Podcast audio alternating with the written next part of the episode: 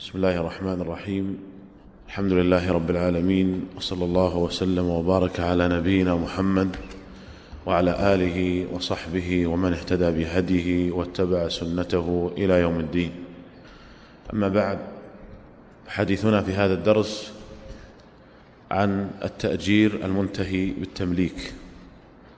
التأجير المنتهي بالتمليك. وهذا الموضوع موضوع مهم وقد جرى فيه بحوث ومناقشات طويلة وأخذ حيزا كبيرا من النقاش عند كبار العلماء ولا أدل على ذلك من أنه عرض في مجلس هيئة كبار العلماء ثلاث مرات. المرة الأولى حصل شيء من الخلاف ولم ينتهي العلماء على شيء. ثم في دورة دورة التي بعدها كذلك أيضا كان هناك نقاش كثير وطويل ولم ينتهي العلماء على شيء. ثم في الدورة الثالثة التي بعدها أيضا حصل نقاش كثير. ثم قرر العلماء قرارا بالأغلبية. فكون هذا الموضوع يطرح على مجلس هيئة كبار العلماء في ثلاث دورات وحظي بهذا النقاش الطويل واختلاف الآراء. لا شك أنه موضوع في غاية الأهمية والسبب في الاختلاف في هذا الموضوع هو أنه موضوع لم يكن معروفا في البيئات الإسلامية من قبل وإنما نشأ عند الغرب. ثم انتقل إلينا مستوردا. وهنا وقعت الإشكالية في فهم طبيعة هذا العقد وفي تكييفها الفقهي وحكمه الشرعي. هذا العقد يجمع تأجيرا وبيعا. ومعلوم أن لكل منهما خصائص ولكن هذا العقد هو عقد مهجل يجمع بين خصائص البيع وخصائص الإجارة ومن هنا وقع الإشكال في فهمه وفي تكييفه الفقهي وفي حكمه الشرعي. وقبل أن نشير إلى آراء العلماء في هذا العقد ونبين بعد ذلك القول الراجح فيه أشير أولا إلى بعض الأمور التي يختص بها البيع والأمور التي تختص بها الإجارة والتي هي سبب وقوع الإشكال في فهم هذا العقد. فأقول البيع هو عقد لازم والإجارة عقد لازم ولكن الإجارة بيع منافع بينما البيع تنتقل العين مع المنفعة. في البيع تنتقل العين مع المنفعة بينما في الإجارة إنما تملك المنفعة فقط. فيصح أن نقول إن الإجارة نوع من البيع لكنه نوع خاص فهي بيع منافع. فمثلا عندما تستأجر بيتا لمدة سنة أنت تملك منفعة هذا البيت لمدة سنة ولذلك لو لم يتيسر لك الانتفاع بهذا البيت لك أن تؤجره غيرك بشرط أن يكون مثلك أو أقل منك في الضرر لا أكثر ضررا كما نص على ذلك الفقهاء. بشرط أن يكون مثلك أو أقل منك لا أكثر منك ضررا. وذلك لأنك تملك المنفعة.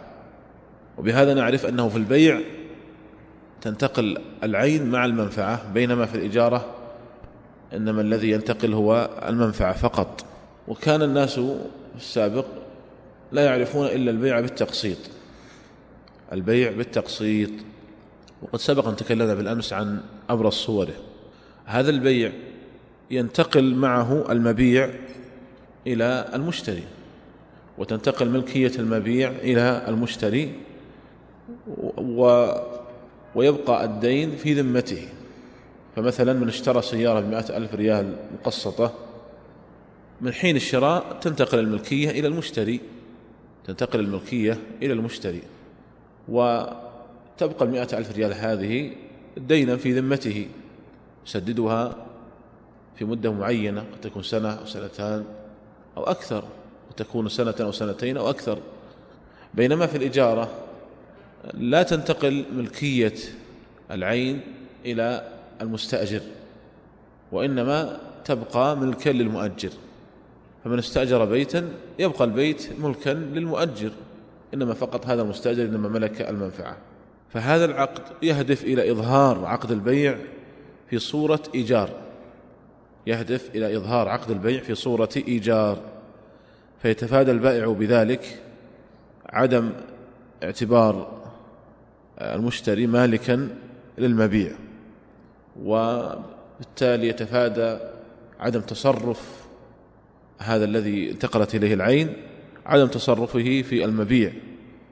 وتبقى الملكية لهذا المؤجر. وتبقى الملكية لهذا المؤجر.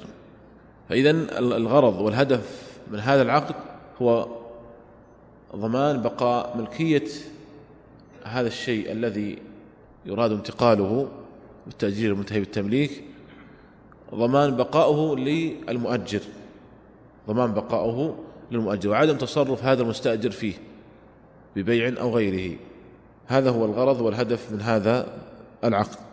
ويرجع تاريخ هذا العقد تأجير منتهي بالتمليك على ما قيل إلى عام 1846 ميلادي حيث ظهر هذا العقد لأول مرة في إنجلترا تحت اسم الهاير بير شاس. بهذا يعني المسمى و ثم بعد ذلك تطور هذا العقد وأصبح يتطور شيئا فشيئا وظهر بعد ذلك في دول أخرى الولايات المتحدة وفرنسا ثم لا يزال هذا العقد يتطور حتى انتقل إلى البلاد الإسلامية. فنشأته إنما كانت في بلاد الغرب.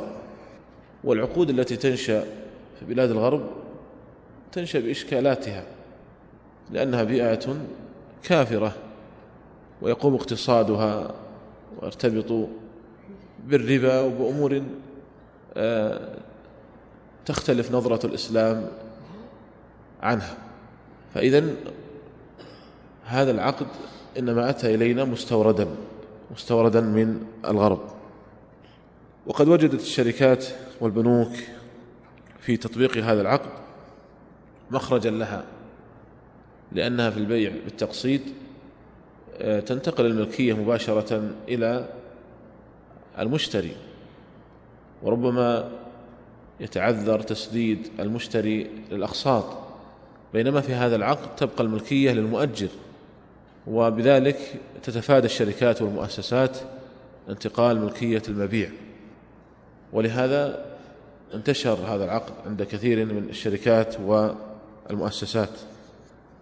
ولما ظهر هذا العقد آه، اختلف العلماء المعاصرون في نظرتهم له وفي التكييف الفقهي له وبحث في هيئة كبار العلماء المملكة العربية السعودية ثم بحث في مجمع الفقه الإسلامي التابع لمنظمة المؤتمر الإسلامي. أما الهيئة فكما ذكرت في بداية هذا الدرس بحث هذا الموضوع في ثلاث دورات وبحث في الدورة التاسعة والأربعين والدورة الخمسين والحادية والخمسين. أما الدورة الأربعين والخمسين فحصل نقاش واختلاف بين العلماء ولم يخرجوا من ذلك بشيء. أما في الدورة الحادية والخمسين فقد صدر قرار بالأغلبية وكان من أبرز العلماء في ذلك الوقت الشيخ محمد بن صالح بن عثيمين رحمه الله. ويلاحظ أن هذا القرار لم يفصل في الصور وإنما اعتبر الصورة واحدة بينما أتى بعده قرار المجمع الفقهي وذكر صورا للجواز وصورا للمنع وذكر ضابط الجواز وضابط المنع. ولهذا تميز قرار المجمع الفقهي بشموله وبدقته. ولهذا فإن قرار المجمع الفقهي يعد أفضل من قرار هيئة كبار العلماء أو بعبارة أدق قرار المجمع الفقهي أشمل أشمل من قرار هيئة كبار العلماء ويعتبر قرار هيئة كبار العلماء من ضمن ما تضمنه قرار المجمع الفقهي. وسنذكر قرارين معا وستلاحظون هذا لكن قرار هيئة كبار العلماء إنما حصر في الصورة الممنوعة فقط. إنما حصر في الصورة الممنوعة فقط.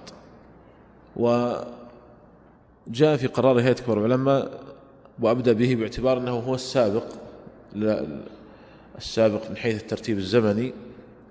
جاء فيه وبعد البحث والمناقشة رأى المجلس بالأكثرية وإنما كان بالأكثرية لأن من العلماء من خالف فرأى الجواز بضوابط. رأى المجلس بالأكثرية أن هذا العقد غير جائز شرعا لما يأتي. ثم ذكرت ثلاثة أمور.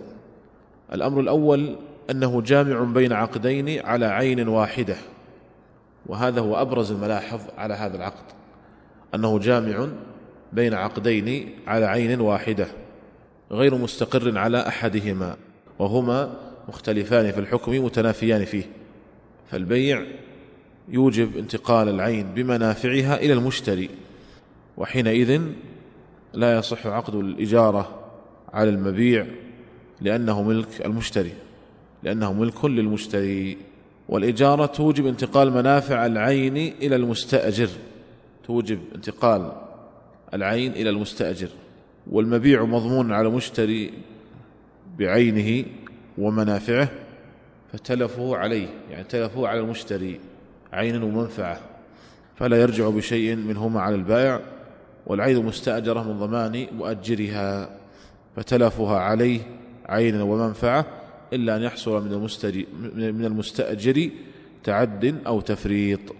يعني أن أحكام البيع خصائص البيع تختلف عن أحكام وخصائص الإجارة. فالبيع يوجب انتقال العين بمنافع المشتري بينما في الإجارة الذي ينتقل هو منافع العين فقط منافع العين فقط. ثم إن أنه في البيع ينتقل المبيع ينتقل المبيع بعينه ومنافعه. فلو حصل تلف فالذي يتحمل هو المشتري بينما في الإجارة المستأجر أمين. المستأجر أمين. ومعنى قولنا أمين أنه لا يضمن إلا إذا تعدى أو فرط. بينهما فرق كبير. ثانيا أن الأجرة تقدر سنويا أو شهريا بمقدار مقسط أن الأجرة تقدر في هذا العقد سنويا أو شهريا بمقدار مقسط يستوفى به قيمة المعقود عليه. يعده البائع أجرة من أجل أن يتوثق بحقه حيث لا يمكن للمشتري بيعه. مثال ذلك إذا كانت قيمة العين التي وقع عليه العقد خمسين ألفا وأجرتها الشهرية ألف ريال حسب المعتاد جعلت الأجرة في هذا العقد ألفين. وهي في الحقيقة قسط من الثمن حتى تبلغ القيمة المقدرة. فتلاحظون في التأجير المنتهي بالتمليك أن الأجرة ترفع. يعني لو كانت هذه السيارة تؤجر عادة ألف ريال في الشهر فإنها تجعل ألف ريال فيرفع هذا القسط. فلا ندري هل هو قسط المبيع أو أنه قسط الإيجار. فإذا أعسر بالقسط الأخير هذا المستأجر سحبت إذا إذا أعسر بالقسط الأخير مثلا على سبيل المثال أو في أي قسط سحبت منه العين باعتبار أنه مؤجرة ولا يرد عليه ما أخذ منه بناء على أنه استوفى المنفعة. ولا يخفى ما في هذا من الظلم والإلجاء إلى الاستدانة لإيفاء القسط الأخير. ففي هذا العقد يلاحظ أولا ارتفاع القسط. إذا كانت السيارة في العادة تؤجر بألف تؤجر بألفين. ثم إذا تأخرت في سداد أي قسط من الأقساط ولو القسط الأخير فإنها تسحب منك السيارة. ويضيع عليك كل ما دفعته. يضيع عليك كل ما دفعته. فيلاحظ أن هذا العقد يحمي طرفا دون طرف هو كله في صالح المؤجر بينما المستأجر يقع عليه الظلم. فهذا يعني ابتكره بعض التجار وكله في صالح المؤجر على حساب المستأجر بل إن فيه ظلما في الحقيقة لهذا المستأجر. ففي مثالنا السابق هذا شخص يستأجر يستأجر هذه السيارة ويدفع كل شهر ألف ألفي ريال. يدفع كل شهر ألفي ريال قيمته خمسون ألفا. لما بقي القسط الأخير حصل عنده ظرف ما تمكن من دفعه. يأتي هذا المؤجر ويسحب هذه السيارة ويضيع عليه كل ما دفعه. ولا شك أن هذا فيه ظلم وفيه تعد وعدم عدل وعدم إنصاف و وهذا ملحظ من الملاحظ التي لأجلها منع هذا العقد. ثالثا أن هذا العقد وأمثاله أدى إلى تساهل الفقراء في الديون حتى أصبح ذمم كثير منهم مشغولة منهكة. وربما يؤدي إلى إفلاس بعض الدائنين ضياع حقوقهم في ذمة الفقراء. لا شك أن مثل هذه العقود أدت إلى تساهل كثير من المحتاجين ومن الفقراء. وهذه العقود الحقيقة ابتكرت لأجل ابتزاز هؤلاء الضعفاء وهؤلاء الفقراء. وكما يقول بعض الناس يقول مشكلة الفقير أنه ليس أن ما عنده قليل ولكن المشكلة أن الغني يطمع فيما في يده. هؤلاء الأغنياء يطمعون في فيما في أيدي الفقراء فيبتكرون مثل هذه العقود لأخذ ما في أيديهم. فلاحظوا أن هذا العقد إنما هو في صالح المؤجر ويعطي ضمانات وحماية لهذا المؤجر على حساب هذا المستأجر الضعيف وهو في صالح طرف دون طرف.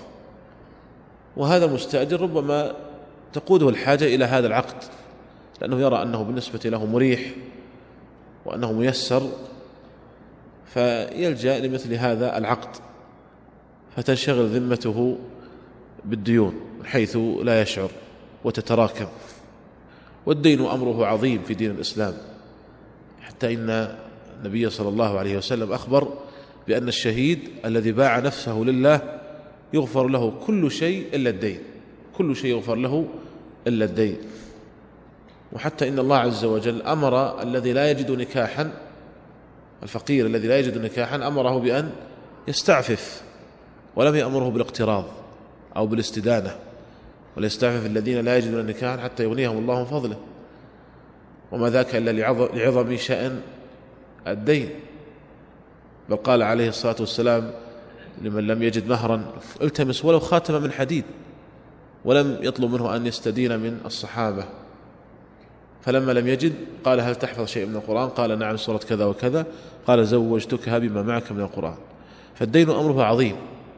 وهذا النوع من العقود آه، يؤدي إلى انشغال ذمم الفقراء بهذه الديون. إذا هذا هو قرار هيئة كبار العلماء في هذا العقد. وكما سمعتم أنه خاص بالصورة آه، الممنوعة.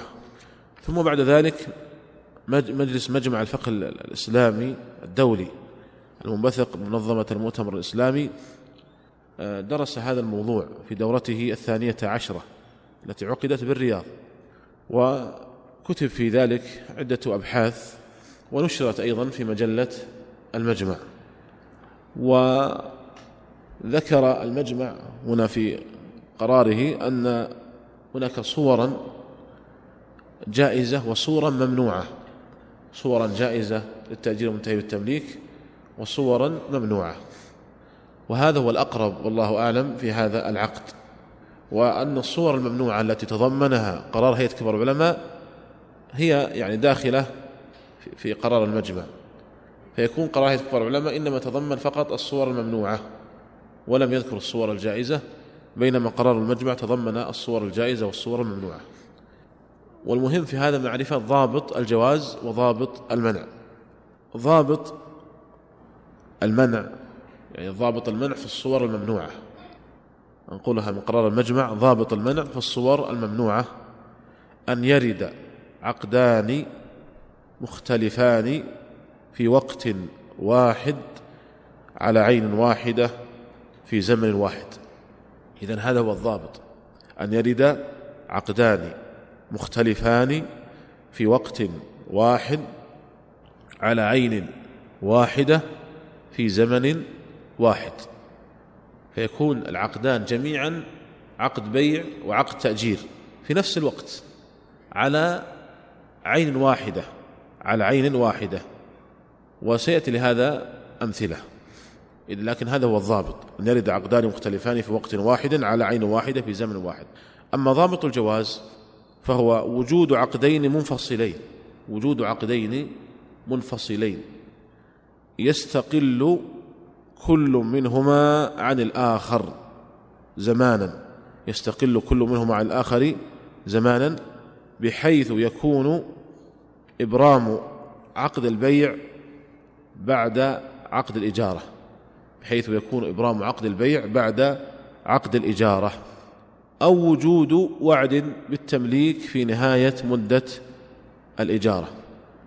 أو وجود وعد بالتمليك في نهاية مدة الإجارة والخيار يوازي الوعد في الأحكام. إذا ضابط الجواز وجود عقدين منفصلين يستقل كل منهما عن الآخر زمانا بحيث يكون إبرام عقد البيع بعد عقد الإجارة أو وجود وعد بالتمليك في نهاية مدة الإجارة. وهذا سوف نبينه إن شاء الله بالمثال. أيضا من ضوابط الجواز ثانيا أن تكون الإجارة فعلية وليست ساترة للبيع. أن تكون الإجارة فعلية وليست ساترة للبيع. يعني تكون إجارة حقيقية ولا تكون مجرد آه، صورية أو غطاء لهذا البيع. ثالثا أن يكون ضمان العين المؤجرة على المالك. أن يكون ضمان العين المؤجرة على المالك لا على المستأجر. وبذلك يتحمل المؤجر ما يلحق العين من ضرر. وبذلك يتحمل المؤجر ما يلحق العين من ضرر غير ناشئ من تعدي المستأجر أو تفريطه. ولا يلزم المستأجر بشيء إذا فاتت المنفعة. العين المستأجرة إذا حصل فيها تلف من الذي يضمنها؟ الذي يضمن هو المؤجر إلا إذا كان هناك تعدي أو تفريط من المستأجر. فالذي يضمن العين المؤجرة هو المؤجر لأن المستأجر أمين. وإذا قال الفقهاء أمين فيقصدون بذلك أنه لا يضمن إلا إذا تعدى أو فرط. فعندما مثلا تستأجر سيارة ثم تتلف السيارة أو تحترق أو يكون فيها خراب فأنت أيها المستأجر ليس عليك شيء. إلا إذا كان منك تعد أو تفريط. إلا إذا كان منك تعد أو تفريط. بينما لو اشتريت سيارة ثم تلفت أو احترقت فضمانها عليك أنت أيها المشتري. المشتري إذن هو يكون عليه الضمان مطلقا. بينما المستأجر لا ضمان عليه إلا إذا تعدى أو فرط. ونحن نريد هنا أن نجعل العقد في الصور الجائزة نجعله عقد إجارة. فإذا أردنا أن نجعله عقد إجارة حقيقية فلا بد أن يكون الضمان على المؤجر المالك. لا بد أن يكون الضمان على المؤجر الذي هو المالك. رابعا من ضوابط الجواز إذا اشتمل العقد على تأمين العين المؤجرة إذا اشتمل العقد على تأمين العين المؤجرة فيجب أن يكون التأمين تعاونيا إسلاميا لا تجاريا ويتحمله المؤجر وليس المستأجر. إذا اشتمل العقد على تأمين فيجب أن يكون تأمينا تعاونيا لا تجاريا لأن التأمين التجاري محرم والتأمين التعاوني جائز. ولكن من الذي يتحمل هذا التأمين؟ لا بد أن يتحمله المؤجر وليس المستأجر لأن العين لا زالت ملكا للمؤجر. ولأن قلنا نحن نريد أن نعتبره عقد إجارة وليس عقد بيع عقد إجارة حقيقية. فالذي يتحمل هذا آه، التأمين المؤجر. بينما في الصور الممنوعة الذي يتحمله المستأجر فحتى نضبط العقد ليكون عقدا صحيحا نجعل تحمل تبعة التأمين على المؤجر وليس على المستأجر. آه، خامسا يجب أن تطبق على عقد الإجارة المنتهية بالتمليك أحكام الإجارة. يجب أن تطبق على هذا العقد أحكام الإجارة. طوال مدة الإجارة وأحكام البيع لتملك العين. إذا تطبق أحكام الإجارة طوال مدة الإجارة وأحكام البيع عند تملك العين. سادسا تكون نفقات الصيانة غير التشغيلية على المؤجر لا على المستأجر. لا على المستأجر طوال مدة الإجارة. إذا نفقات الصيانة وما يحتاج إليه تحتاج إليه هذه العين على المؤجر لأنه هو المالك في الحقيقة لهذه العين. إلا ما يتعلق بتشغيل هذه العين واستهلاكها فعلى المستأجر. فنحن نريد في عندما نصيغ هذا العقد صياغة لا إشكال فيها من الناحية الشرعية نجعل هذا العقد عقد إجارة عقد إجارة حقيقية يترتب عليه كل ما يترتب على الإجارة من أحكام. مع وعد مع وعد غير ملزم بالتمليك. إما عن طريق الهبة أو عن طريق عرضها للبيع بقيمتها السوقية كما يأتي. ولهذا نقول من صور العقد الممنوعة من صور العقد الممنوعة بعد ما عرفنا الضابط ضابط المنع وضابط الجواز من صور العقد الممنوعة أولا عقد إجارة ينتهي بتملك العين المؤجرة. عقد إجارة ينتهي بتملك العين المؤجرة. مقابل ما دفعه المستأجر من أجرة خلال المدة المحددة المتفق عليها. فإذا وضع عقد أجرة وخلال مدة معينة إذا سدد جميع الأقساط تملك السلعة. فهذه من الصورة الممنوعة. هذه من الصورة الممنوعة. لأنه اجتمع الآن عقدان في وقت واحد على عين واحدة. فانطبق عليها ضابط المنع. انطبق عليها ضابط المنع.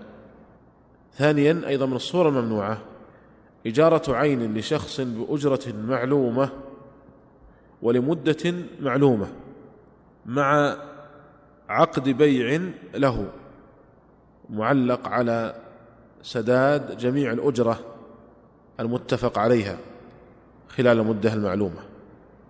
فإذا كانت الإجارة إذا كانت الإجارة آه، معلقة يعني متضمنة عقدا عقد بيع معلق على سداد جميع الأجرة فهذه أيضا من الصورة الممنوعة الفرق بين الصورة الأولى والثانية الصورة الأولى العقد ينتهي بتملك العين المؤجرة تلقائيا دون إبرام عقد جديد.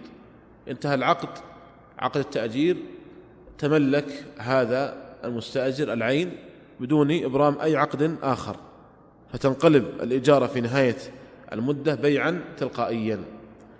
بينما في الصورة الثانية آه، يكون هناك إجارة مع عقد بيع مع عقد بيع لكنه معلق على سداد جميع الأجرة. اتضح الفرق بين الصورتين. الصورة الأولى عقد إجارة ينتهي بتملك المستأجر للعين دون إبرام عقد آخر دون إبرام عقد آخر يعني دون إبرام عقد بيع آخر. الصورة الثانية إجارة ومع عقد بيع معلق على سداد جميع أقساط الأجرة. ومن الصورة الممنوعة أيضا عقد إيجار حقيقي واقترن به بيع بخيار الشرط. لصالح المؤجر. عقد إيجار حقيقي واقترن به بيع بخيار الشرط لصالح المؤجر. لاحظ هنا صالح المؤجر وليس المستأجر ويكون مؤجلا إلى أجل طويل. قالوا وهذا ما تضمنته الفتاوى والقرارات الصادرة من هيئة العلمية ومنها هيئة كبار العلماء من المملكة العربية السعودية. فهذه الصور الثلاث في الحقيقة ترجع إلى ما ذكرناه من ضابط المنع وهو ورود عقد بيع وعقد إجارة في الوقت نفسه على عين واحدة. وهذا يتضمن هذه الصور الثلاث وربما أيضا غيرها. الصورة الأولى إذا كان تأجير ينتهي بالتمليك تلقائيا من غير إبرام عقد بيع. وهذه أبرز الصور. يكتب تأجير منتهي بالتمليك وإذا إذا التزمت بسداد هذه الأقساط تنتهي ينتهي الأمر إلى تملك هذه السلعة. إذا هذه الصورة ممنوعة غير جائزة. الصورة الثانية تأجير مقترن ببيع معلق على سداد جميع الأقساط. تأجير منتهي مقترن ببيع معلق على سداد جميع الأقساط. فأيضا هذه ينطبق عليها ضابط المنع وورود عقد الإجارة والبيع في الوقت نفسه على عين واحدة. أيضا من الصور الممنوعة تأجير مقترن ببيع بشرط الخيار للمؤجر. هذه بشرط الخيار المؤجر مع يعني أجل طويل وهذه أيضا من الصور آه، الممنوعة. فلاحظ أن هذه الصور كلها يجمعها أنه حصل يعني عقد بيع وعقد إجارة في الوقت نفسه على عين واحدة. فهي في الحقيقة ترجع إلى ضابط المنع الذي ذكرناه. ترجع إلى ضابط المنع الذي ذكر ولذلك إذا ضبطت الضابط يكفي آه، في فهم آه، الصور الممنوعة. أما الصور الجائزة نحن ذكرنا الصور الجائزة الضابط فيها آه، ألا يكون العقدان في وقت واحد وإنما يكون عقد البيع بعد عقد الإجارة زمنا بعد عقد الإجارة زمنا ويترتب على ذلك ما يترتب على الإجارة من أحكام. فيكون العقد عقد إيجار حقيقي مع وعد بالهبة مثلا وعد بالتمليك عن طريق الهبة أو عن طريق البيع. فيكون من صور العقد الجائزة. نقول من صور العقد الجائزة عقد إجارة يمكن المستأجر من خلاله من الانتفاع بالعين المؤجرة. عقد إجارة يمكن المستأجر من الانتفاع بالعين المؤجرة. مقابل أجرة معلومة في مدة معلومة واقترن به عقد هبة للمستأجر. واقترن به عقد هبة للمستأجر. معلقا على سداد كامل الأجرة وذلك بعقد مستقل أو وعد بالهبة بعد سداد كامل الأجرة. فيكون يعني يكتب عقد إيجار عقد إيجار وعقد إيجار حقيقي. ويذكر هذا المؤجر يقول أنت أيها المستأجر إن التزمت بالسداد ولم تتأخر فإنني أعدك بأن أهب لك هذه العين. على سبيل الوعد. أو على سبيل العقد يعقد مع عقد هبة. يعقد معه عقد هبة. لا مانع من هذا. الإنسان حر في ماله يهبه لمن يشاء. فلو مثلا قلت لزميلك يا فلان يعني حتى أبسط المسألة. يعني أضرب مثال لو قلت لزميلك يا فلان أنا عندي سيارة سوف أجرها عليك آه، لمدة ثلاث سنين. عقد إيجار حقيقي. وأعدك أعدك يعني وعدا غير ملزم. أعدك بأنني إذا بأنك إذا التزمت لي في سداد جميع الأقساط في وقتها المحدد أهبها لك. فهذا لا مانع منه. لا مانع من هذا.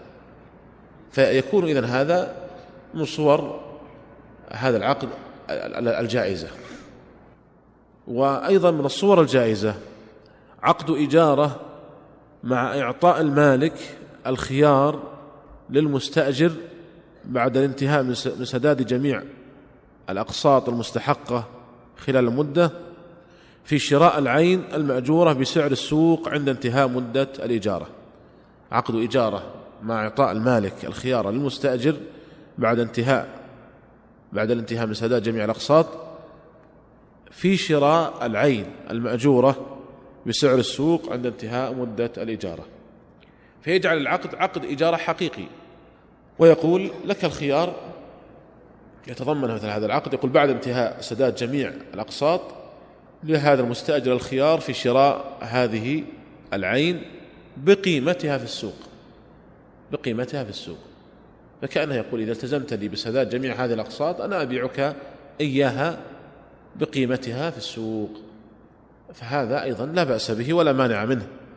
لا بأس به ولا مانع منه.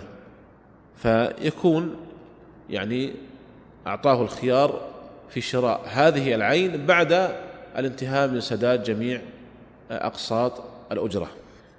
أيضا من الصور الجائزة عقد إجارة يمكن المستأجر من الانتفاع بالعين المؤجرة مقابل أجرة معلومة في مدة معلومة واقترن به وعد ببيع العين المؤجرة للمستأجر.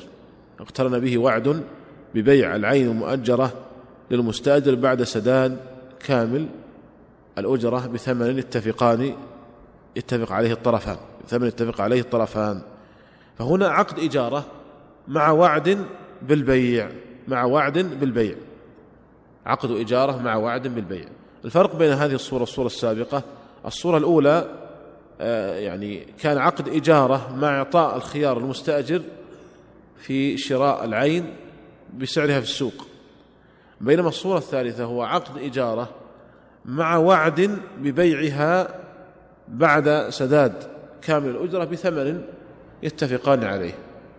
يقول مثلا أنا أؤجرك هذه السيارة. سدد لي في كل شهر ألفي ريال. لمدة مثلا سنتين أو ثلاث سنوات. وأعدك بأنك إذا التزمت لي في سداد هذه الأقساط أنا أبيعك إياها بعشرة آلاف. واتفق على هذا. فهنا لا مانع. لا مانع لأن فيكون تأجير مع وعد بالبيع. مع وعد بالبيع. وضح مثال بسيط. قلت لزميلك أنا عندي سيارة أؤجرها عليك خلال سنتين. تدفع لي كل سنة كل شهر ألف ريال. وإذا التزمت لي بالسداد في الوقت المحدد آه، أنا أعدك بأن أبيعك هذه السيارة بعشرة آلاف مثلا. أبيعك إياها بيعا. هذا لا مانع منه. لا مانع من هذا. أيضا من الصور الجائزة عقد إجارة يمكن المستأجر من الانتفاع بالعين المؤجرة مقابل أجرة معلومة في مدة معلومة ويعطي المؤجر المستأجر حق الخيار في تملك العين المؤجرة في أي وقت يشاء. في أي وقت يشاء. على أن يتم البيع في وقته بعقد جديد بسعر السوق أو حسب الاتفاق في وقته. مرة أخرى عقد إجارة يمكن آه، المستأجر من الانتفاع بالعين المؤجرة. مقابل أجرة معلومة في مدة معلومة ويعطي المؤجر هذا المستأجر الحق الخيار في تملك العين المؤجرة في أي وقت يشاء على أن يتم البيع في وقته بعقد جديد في بسعر السوق أو حسب الاتفاق في وقته. فيقول أنا أعقد معك عقد إجارة حقيقي عقد إجارة حقيقي ولكن متى ما أردت شراء هذه العين فأخبرني. أبيعك إياها إما بسعرها في السوق أو بثمن يتفقان عليه في حينه. فمثلا أتى شخص يريد من آخر سيارة بالتقسيط. قال المؤجر أنا والله ما أريد أن أبيعك لأنه ربما لا يثق في صاحبه أو قال أنا أريد أن أؤجر عليك هذه السيارة تأجيرا. أؤجر عليك تأجيرا. ولكن أخبرني متى ما أردت شراءها خلال هذه المدة فأخبرني أنا أبرم معك عقد بيع إما بسعرها في السوق أو بثمن يتفقان عليه في حينه. فهذا لا بأس به لأن هذا في الحقيقة ينطبق عليه ضابط الجواز. فلم يكن هنا عقد إجارة وعقد بيع في وقت واحد على عين واحدة وإنما كان عقد إجارة مع وعد له بتمليك هذا هذه العين بعقد بيع مستقل آخر في وقت لاحق. وهذا لا مانع منه. لا مانع منه. فإذا هذه بعض الصور الجائزة. والمهم هنا ضبط. ضابط الجواز وضابط المنع. إذا ضبطت ضابط الجواز وضابط المنع استطعت أن تعرف الصور الجائزة من الصور الممنوعة. ولهذا آه، نقول إنه يمكن أن تصاغ عقود التأجير المنتهي بالتمليك صياغة آه، بحيث آه، يتلافى فيها المحاذير الشرعية. وأنا رأيت بعض عقود رأيت عقود بعض الشركات التي تبيع السيارات بالتقسيط ولجأت إلى هذا العقد وقد صيغ لهم هذا العقد صياغة شرعية صحيحة فكتب في العقد عقد تأجير ولم يشر للبيع إطلاقا. عقد تأجير حقيقي. ويلتزم المؤجر آه، بالضمان وهو الذي يلتزم بالصيانة ويترتب عليها ما يترتب على الإجارة من أحكام. ويكون التأمين التعاوني على المؤجر وليس على المستأجر. يعني يترتب عليها جميع ما يترتب على الإجارة من أحكام. مع وعد بهبة هذه السيارة لهذا المستأجر إن هو التزم بسداد جميع الأقساط. وهذا لا بأس به. وهذا في الحقيقة مخرج. وفيه شيء من العدل والإنصاف. بينما الصورة الممنوعة فيها ظلم. فيها ظلم لهذا المستأجر. ومبالغة في إعطاء الحماية لهذا المؤجر على حساب هذا المستأجر. بينما الصور الجائزة فيها مصلحة للطرفين ولا يكون فيها أي محظور شرعي. ولهذا آه، وردت أسئلة في دروس سابقة عن التأجير المنتهي بالتمليك. يقول بعض الإخوة ما حكم التأجير المنتهي بالتمليك؟ نقول لا نستطيع أن نجيب بالمنع ولا بالجواز حتى نعرف طبيعة هذا العقد.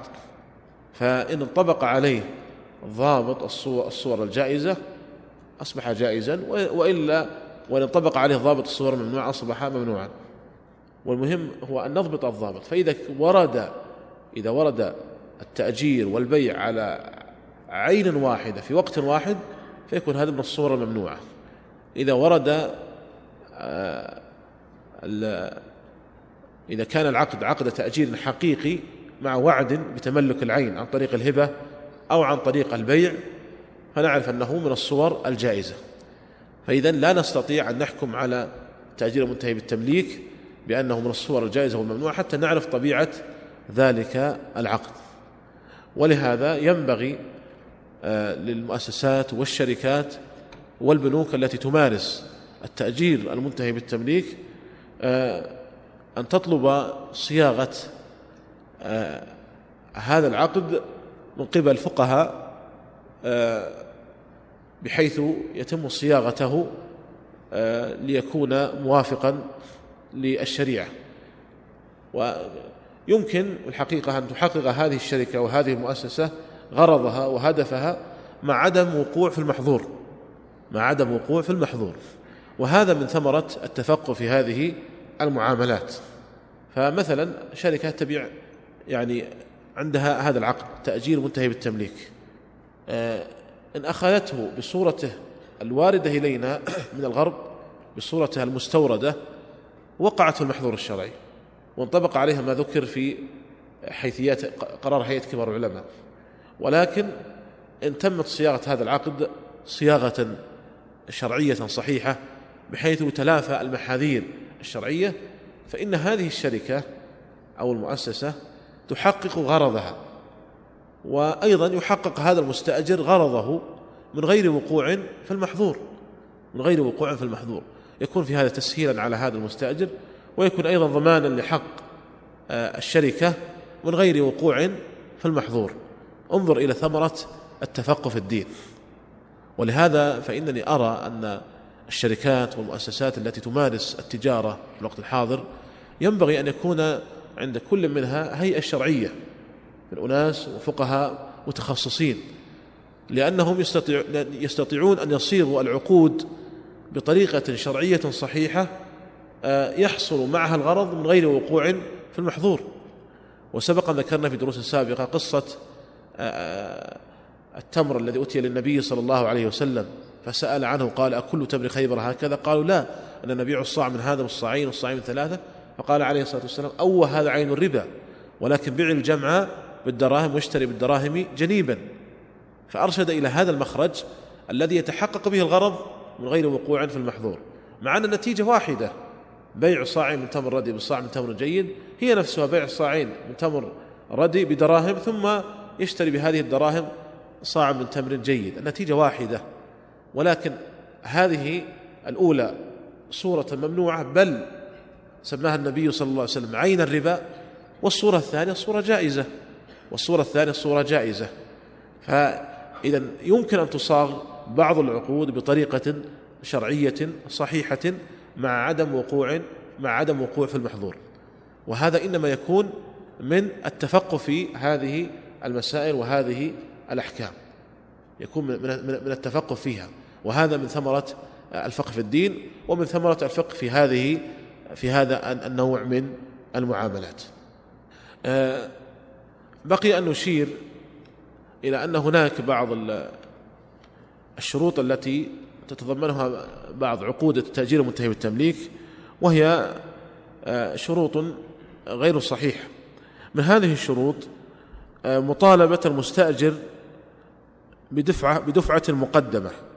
مطالبة المؤجر المستأجر بدفعة مقدمة. يعتبرها هذا المؤجر حقا له على هذا المستأجر عند العقد. وهذه الدفعة ليست أجرة مقدمة ولا ضمانا لسداد الأجرة وقت استحقاقها في حال تعثر السداد. وإنما هي دفعة مقدمة لهذا المؤجر يأخذها على اعتبار أنها جزءا من حقه. ولا حق له في الحقيقة في هذه الدفعة. يعني نحن الآن قلنا إذا إذا أردنا أن نصيغ هذا العقد صياغة صحيحة فيصاغ على أنه عقد تأجير حقيقي. إذا لماذا تشترط هذه الدفعة؟ بأي وجه حق تشترط هذه الدفعة؟ فإذا كنت تريد أن تصيغ هذا العقد صياغة صحيحة فينبغي أن يصاغ على أنه عقد إجارة حقيقي.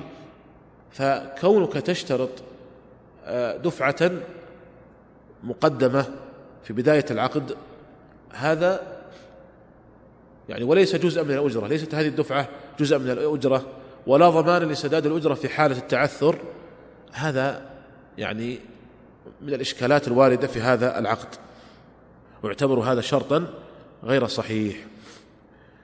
وأيضا من الشروط غير الصحيحة إلزام المستأجر بالتأمين على العين المؤجرة.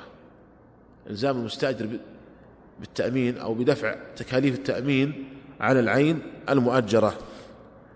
وما دام أن العقد عقد تأجير فيكون التأمين أو تكلفة هذا التأمين على المؤجر في الحقيقة الذي يملك هذه العين وليس على المستأجر وليس على المستأجر. ولكن هذا المؤجر يريد أن يستغل حاجة هذا المستأجر المسكين فيلزمه بدفع تكاليف التأمين. وهذا شرط غير صحيح. فإذا إذا كان في هذه العين التي تباع بالتأجير إذا كان فيها تأمين فتكلفة التأمين على المؤجر وليست على المستأجر. تكلفة هذا التأمين على المؤجر وليست على المستأجر. فإذا هذا الشرط شرط أيضا غير صحيح. أيضا آه، من الشروط غير الصحيحة أن يكون ضمان التلف على المستأجر مطلقا سواء كان بتعدد أو تفريط أو بدون تعدد ولا تفريط. وهذا شرط غير صحيح. إذا أن المستأجر أمين إذا أن المستأجر أمين فلا يضمن إلا إذا حصل منه تعد أو تفريط. أما إلزامه بالضمان مطلقا سواء تلفت العين المؤجرة بتعد أو بدون تعد فهذا شرط غير صحيح. رابعا أيضا من الشروط غير الصحيحة إلزام المستأجر بدفعة أخيرة. إلزام المستأجر بدفعة أخيرة هي ثمن السلعة بعد استيفاء مدة آه، الإجارة. وهذا أيضا شرط غير صحيح لأن ثمن السلعة بعد انتهاء الإجارة لا يستحقه هذا المؤجر إلا بإبرام عقد بيع. إلا بعد حصول عقد بيع إلا بعد حصول عقد بيع. أما مطالبة هذا الشخص المؤجر لهذا المستأجر بدفعة أخيرة ونحن قلنا إن إن حتى يكون العقد عقدا صحيحا لا بد أن يكون عقد إيجار فلا معنى له في الحقيقة. مطالبته بدفعة أخيرة لا معنى له فهذا الشرط يكون غير صحيح يكون هذا الشرط غير صحيح. هذه شروط توجد في بعض العقود وهي شروط غير صحيحة. إذا وجدت فإنها غير صحيحة والعقد صحيح. العقد صحيح وهذه الشروط غير صحيحة. فإذا نستطيع أن نصيغ عقد التأجير المنتهي بالتمليك صياغة صحيحة بعيدة عن هذه المحاذير. فنجعله عقد إجارة حقيقي مع وعد بالتملك عن طريق الهبة أو عن طريق البيع ويكون خاليا من هذه الشروط غير الصحيحة. لا يكون في دفعة أولى ولا يكون في دفعة أخيرة ويكون الضمان والصيانة على المؤجر ولا تكون على المستأجر. تكون تكاليف التأمين كان فيه تأمين على المؤجر وليس على المستأجر. بهذا نستطيع أن نصيغ هذا العقد صياغة صحيحة سالمة من المحاذير الشرعية. وهذا كما ذكرت استطاعت بعض الشركات والمؤسسات أن تحقق هذا العقد بالصياغة الشرعية الصحيحة. ولذلك استطاعوا أن يحصلوا على غرضهم من غير وقوع في المحظور من غير وقوع في المحظور. ولكن كما ذكرت قبل قليل الإشكال أن بعض الشركات تأخذ هذا العقد بجميع ما فيه من إشكالات. تأخذ هذا العقد المستورد بجميع ما فيه من إشكالات وتطبقه بحذافيره وحينئذ يقع الإشكال. ولكن لو أنه عرض على فقهاء متخصصين وصيغ بصياغة شرعية صحيحة سالمة من المحاذير فإنه يكون عقدا صحيحا لا حرج فيه ولا إشكال فيه ويحقق مصلحة الطرفين مصلحة الشركة أو المؤسسة ومصلحة هذا المستأجر. بقي أن نقول أن إنه يغني عن هذا العقد في الحقيقة آه، عقد شرعي أو أمر شرعي ذكره الله عز وجل في كتابه وهو يحقق آه، الضمان للبائع بالأجل أو بالتقسيط مع عدم حصول الضرر على المشتري وهو الرهن. الرهن ذكره الله تعالى في القرآن فرهان مقبوضة وإن كنتم على سفر ولم تجدوا كاتبا فرهان مقبوضة. والنبي صلى الله عليه وسلم رهن درعه عند يهودي في شعير اشتراه لأهله فالرهن يستطيع الإنسان الذي يبيع بالأجل أن يوثق حقه عن طريقه من غير حاجة للجوء إلى هذه العقود. ويستطيع من يبيع بالأجل أن يرهن المبيع بثمنه أن يرهن المبيع بثمنه. مثال ذلك بعت عليك سيارة بخمسين ألف ريال مؤجلة على سنتين أو ثلاث وقلت هذه السيارة هي رهن بثمنها عليك. يعني ما تستطيع أن تتصرف فيها أنت أيها المشتري حتى تسدد جميع المبلغ. هذا عقد يعني هذا الرهن صحيح ولا إشكال فيه بالإجماع بإجماع العلماء لأنه منصوص عليه في كتاب الله عز وجل فرهان مقبوضة. وبذلك يستطيع البائع أن يحقق غرضه ويستغني عن التأجير المنتهي بالتمليك. لماذا؟ لأن غرض لماذا لجأ التجار إلى هذا العقد حتى يضمن التاجر حقه فلا, فلا يتصرف المشتري في المبيع قبل سداد ما عليه من استحقاق. فنقول يحقق هذا الغرض الرهن يحقق هذا الغرض الرهن. فإذا بعت سيارة بخمسين ألفا وقلت هذه السيارة رهن بثمنها رهن بثمنها عليك. فحينئذ لا يستطيع هذا المشتري أن يبيع السيارة تبقى حتى يسدد كامل الأقساط. وبذلك يحقق هذا البائع غرضه من ضمان حقه. ولنفترض أن هذا المشتري الذي بيعت عليه السيارة بخمسين ألفا مع رهنها عليه. نفترض أنه لم يسدد سدد له مثلا خمسة أقساط ثم توقف. فيستطيع هذا البائع أن يسحب من السيارة ويبيعها ويأخذ حقه ويرجع الباقي إلى المشتري.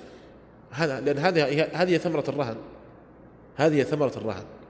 خاصة على القول الراجح وهو أنه لا يشترط للزوم الرهن قبض العين المرهونة فإن العلماء قد اختلفوا في الرهن هل يشترط للزومه أن يقبض المرتهن العين المرهونة أو أنه لا يشترط القبض وإنما يلزم الرهن بمجرد العقد. فجمهور الفقهاء من حنفية والشافعية والحنابلة على أنه يشترط القبض. والمالكية ذهبوا إلى أنه لا يشترط القبض وإنما يلزم الرهن بمجرد العقد. وهذا هو القول الصحيح وهو الذي عليه محققون من أهل العلم وهو الذي عليه العمل. فلا يشترط إذن القبض. يعني مثلا آه، عندما آه، تبيع على آخر آه، بيتا بثمن مؤجل ثم إن قلت لهذا المشتري أريد منك رهنا. رهن قال خلاص أرهنك هذه السيارات. يقول المشتري أرهنك هذه السيارات. هل يشترط للزوم هذا الرهن أن تقبض هذه السيارات عندك أنت أيها المرتهن؟ أو أنه لا يشترط تبقى السيارات عند هذا المشتري ينتفع بها مع آه، لزوم الرهن. هذه مسألة هي محل خلاف بين العلماء. والصحيح أنه لا يشترط لزوم الرهن القبض وهذا فيه توسع على الناس وهو الذي عليه العمل.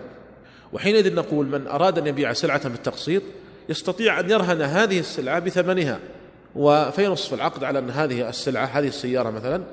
أن بعتها بخمسين ألفا مقسطة إلى سنة أو سنتين أو أكثر وهي رهن على المشتري بجميع ثمنها. ويشهد على هذا مثلا شاهدين.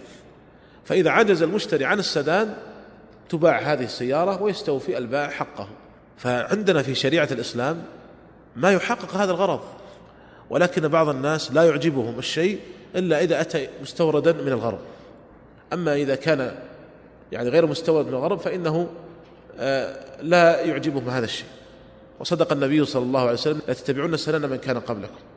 ويعني على الفقهاء أيضا وطلاب العلم عليهم مسؤولية في آه، تنبيه التجار واصحاب المؤسسات والشركات على مثل هذه الضمانات التي أتت بها شريعة الإسلام قبل أن يأتي بها الغرب قبل أن يأتي بها الغرب. فمن داعي لمثل هذا التاجير المنتهي بالتمليك مع وجود ما يحقق هذا الغرض في شريعتنا وهو الرهن وهو الرهن. فبالرهن الحقيقة يكون ضمان للحقوق مع عدم وقوع في المحظور. ولكن لو أرادت شركة أو مؤسسة أو حتى فرد اللجوء إلى التأجير المنتهي بالتمليك فينبغي أن يصاغ هذا العقد صياغة شرعية صحيحة خالية من المحاذير الشرعية. فإذا صيغ بهذه الطريقة فإنه يكون عقدا صحيحا لا إشكال فيه.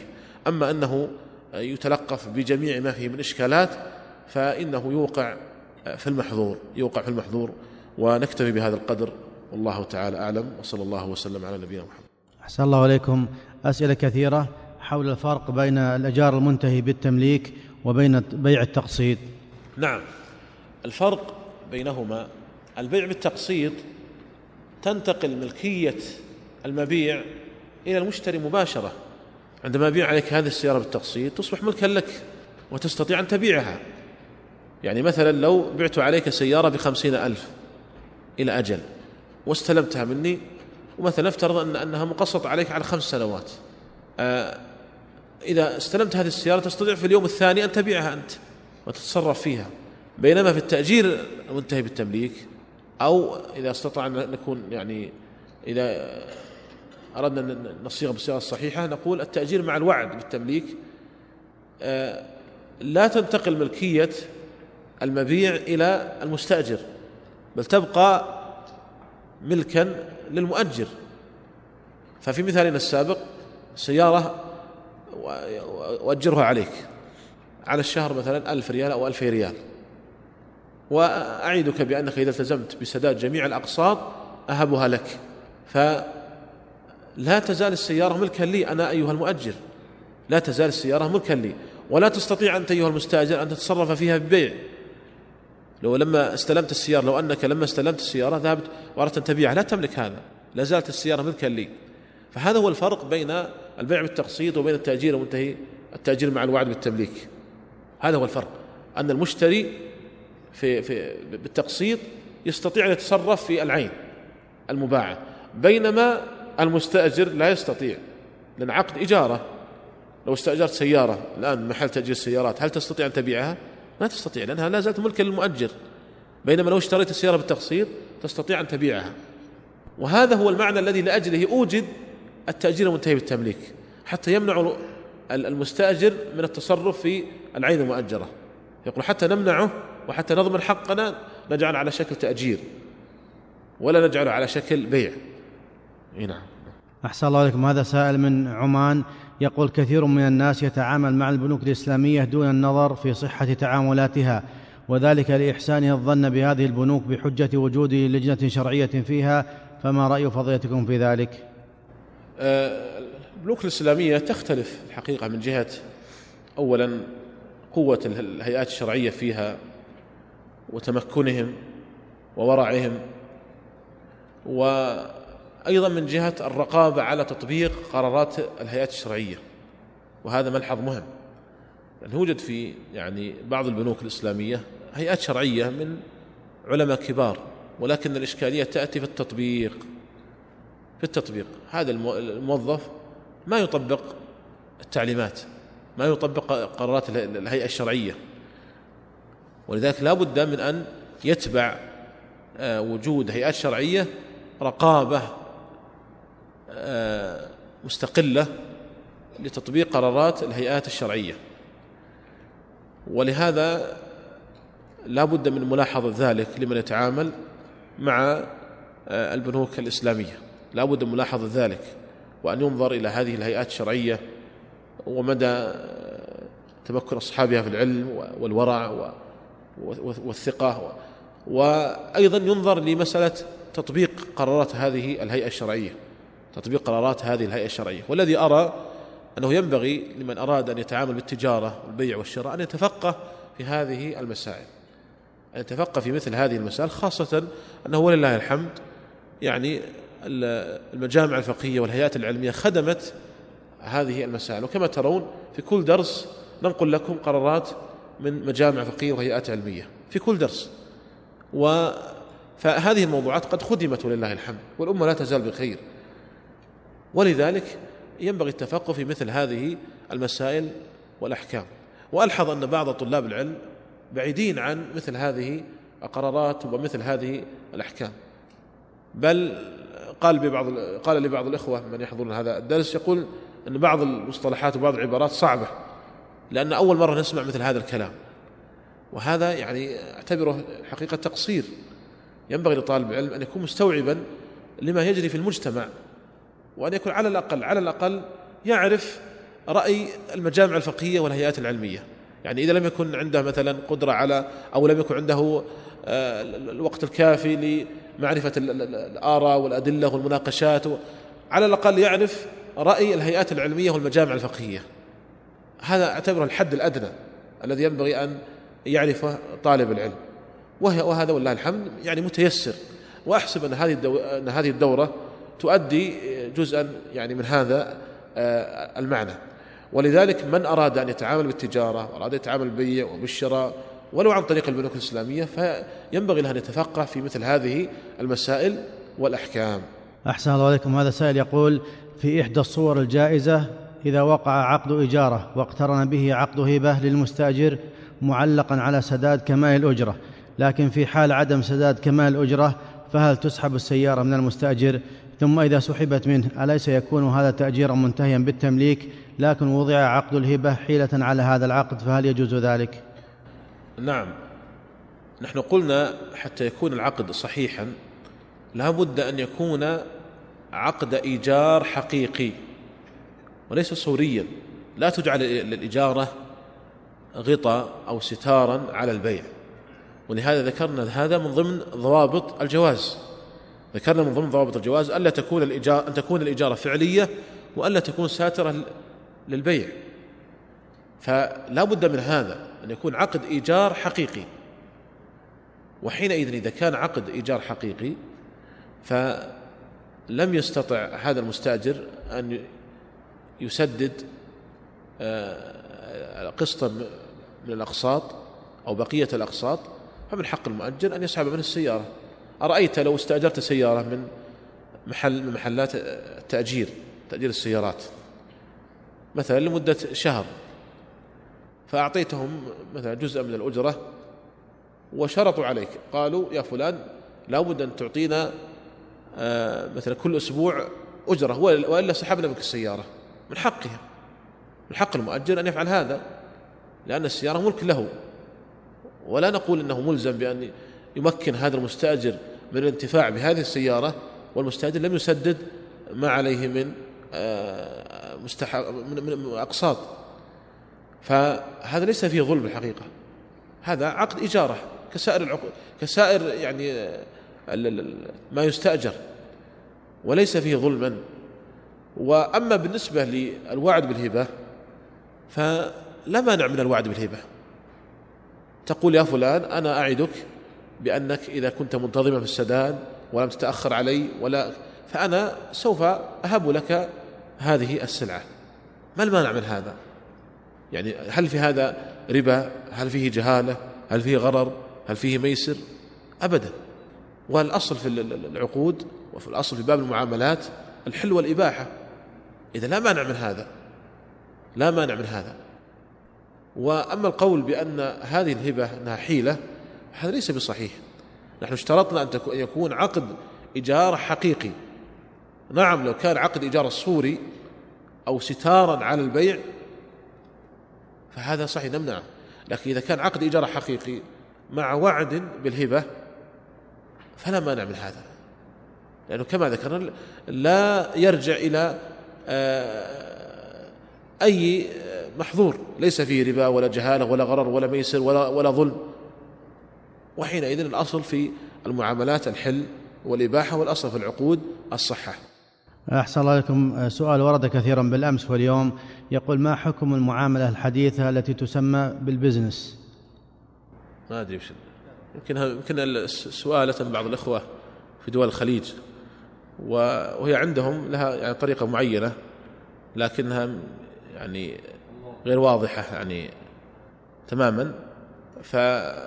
فلعله يجاب عنها إن شاء الله تعالى في درس آخر بعدما يوضح الإخوة مقصودهم بهذا المصطلح. نعم. لأن قد يقصد السائل شيء غير الذي في ذهني. نعم. أحسن الله إليكم. يقول أريد شراء سيارة من رجل هو اشتراها بطريقة التأجير المنتهي بالتمليك وهو إلى الآن لم يملكها فهل يجوز ذلك؟ لا يجوز. لا يجوز أن آه، يبيع المستأجر آه، السيارة لأنها لم يملكها بعد. المستأجر إنما يملك المنفعة فقط. فحينئذ ليس له حق التصرف بل حتى لا يمكن لو أراد. لا زالت الآن السيارة ملكا للمؤجر ولا زالت باسمه. فهو في الحقيقة هذا المستأجر لا يستطيع أن يبيع هذه السيارة. لا يحق له ذلك شرعا ولا نظاما حتى.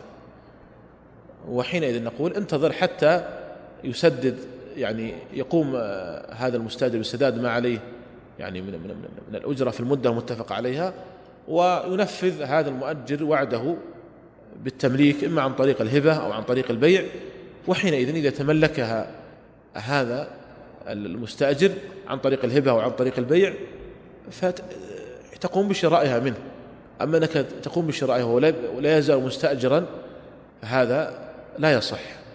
أحسن الله إليكم. يقول في بلدنا يتقدم الشخص بطلب قطعة أرض من الحكومة فيعطى وصلا لإثبات أحقيته في الحصول على ذلك عندما تقوم الجهة المختصة بتوزيع الأراضي بعد سنة أو سنتين أو أكثر. وقبل حصول التوزيع ومعرفة مكان الأرض يقوم الشخص ببيع الوصل المذكور على آخرين. فما حكم بيع الوصلات الأراضي المذكورة؟ نعم هذا فيه جهالة وغرر ولذلك فإن هذا لا يجوز لأن هذا الشخص قد لا يستطيع الحصول على هذه الأرض وهو إنما له الحق يعني ممكن بموجب هذه الأوراق وهذه الأرقام آه، في أن يكون هو الأحق بهذه الأرض وقد لا يحصل عليها. ولذلك هذا عقد يشوبه شيء من الجهالة والغرر ويختل آه، شرط من شروط صحة البيع وهو القدرة على التسليم. ولهذا فإنه لا يصح. أحسن الله إليكم وأثابكم ونفعنا بعلمكم وصلى الله على نبينا محمد وعلى آله وصحبه أجمعين.